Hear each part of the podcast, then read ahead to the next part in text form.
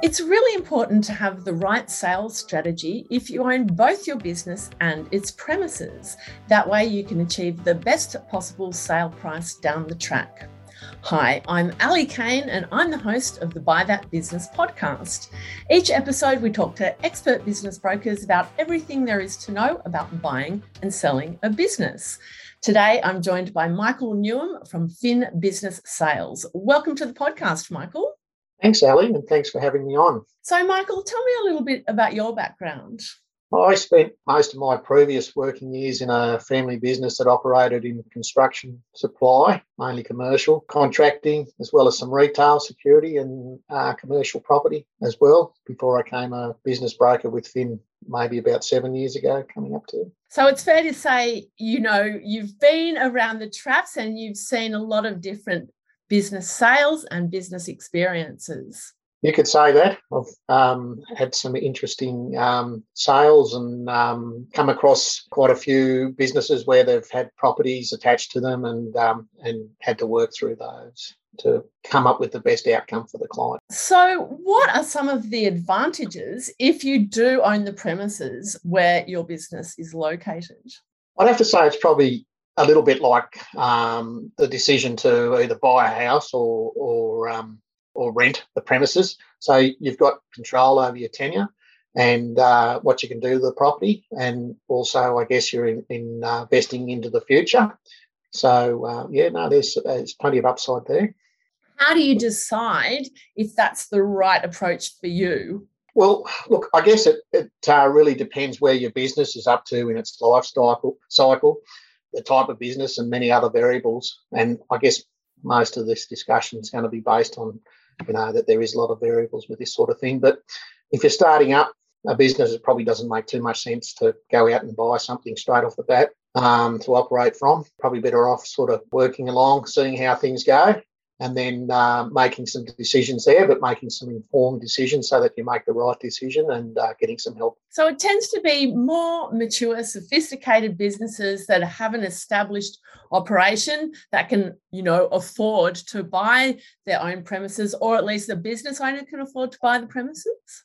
Yes, that's right, and and I guess it depends as well, um, you know, where the business is up to with profitability and all that sort of thing. If you're diverting money away to pay off a loan, well, you know, you could be putting that towards uh, building your business and that sort of thing. So that's other things you've got to take into consideration as well. That's right. I guess it's a strategic decision about whether that money would be better off invested in, you know, new products, marketing, or whether the best return in the end would be for to invest in in those premises. Yep, that's exactly right, and it, and it's a, it can be fairly tricky, sort of a and uh, that's why I'd suggest that you, you know, get some advice. So obviously, the $64 million question is how much rent do you charge yourself?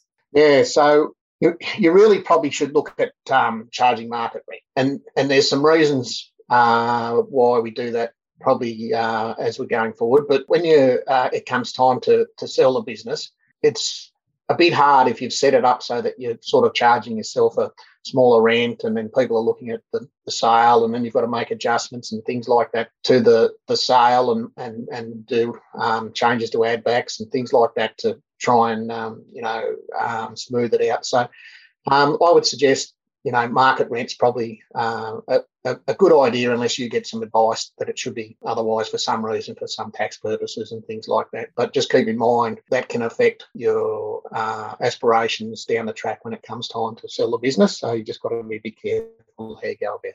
Because I guess the risk is you know you buy business premises and you think i'll i'll charge my business a peppercorn rent to keep its cost down but that's short sighted and a false economy because down the track, you won't be able to, or you may not be able to realize the highest possible sale price for that property because it can't demonstrate that it's earned, as you say, market rent. So, Michael, what are some of the pitfalls that you find businesses face when it comes to buying their own premises? So, obviously, um, besides, the fact of looking for a good property, um, you know, that's going to have good return and um, on a sale down the track and strong rental return um, and the usual things about location and amenities and that sort of thing. Probably the the most important thing and the probably the main point of the topic of today is put simply, the value of the business is affected by what rent you pay, the same as the value of the property is affected by what rent you receive. So when you're trying to sell both, there's a trade-off between these issues as they are related, so or interrelated. So you need to be very careful how you set it up to maximize the sale price or value of both. But this can be a bit tr- tricky as it depends on what your plans are with the property. If your rent is not at market value, it affect, can affect the value of the business and the building. And this can work for and against you on either of those if you're not careful.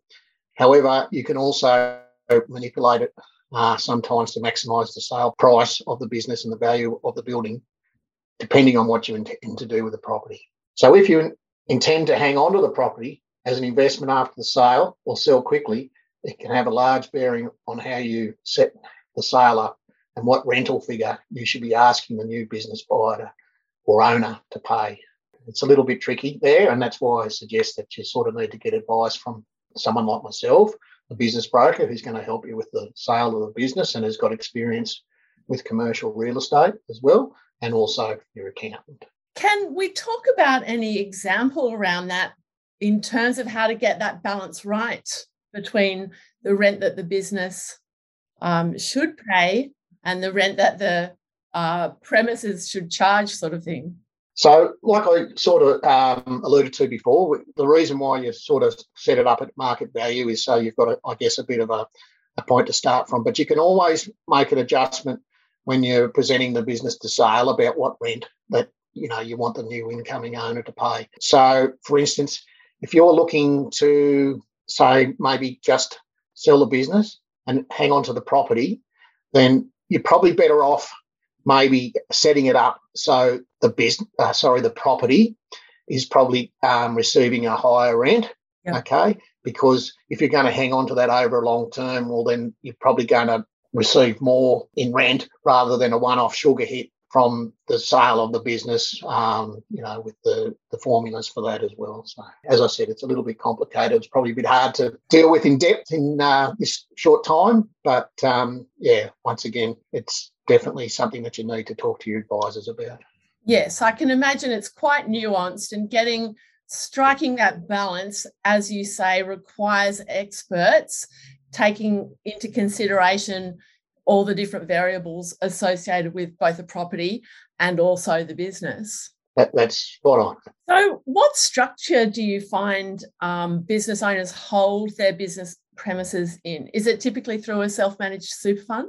That's become um, fairly prevalent. You know, people setting up self self managed super funds um, these days. So, and obviously there's tax advantages there. But um, once again, you really need to start talking to your accountant from the very beginning about how you purchase it in what entity, whether it's uh, privately owned in a company, in a self-managed super fund, and you need to set up a, uh, a plan going forward that takes all the different uh, things into consideration about tax and, and, and returns and all sorts of things like that. It, it, certainly seems to me like a good problem to have if those are the sorts of considerations you're making. Yeah, for sure. All right, now that's almost all we've got time for today, but I'd just like to finish by asking you, Michael, what's your best piece of advice to someone who wants to own their own premises and also run their business from it? Well, I'd have to say that if you do it properly and wisely, it can be a great vehicle to maximise your financial position down the road. But you need to think um, of it as a long term investment and be very careful how you set it up, operate it, and then finally how you turn it over when the time is right. I guess, like most things, it's an idea to take the emotion out of it and, and just look for um, the, the business attributes and really think about making sure that you do charge um, market rent for, for those business premises, taking other things into consideration. Exactly right. It's not not like um, an emotional decision like buying a house or a car. It's uh, yeah something that needs to be done um, with with consideration and calculations. That's great. Well, thank you very much, Michael. That is all we've got time for today, but we do love to hear from the audience. So please get in touch via the contact details at the bottom of the podcast if you'd like to give us any feedback or story ideas. Thanks so much, and we'll see you next time.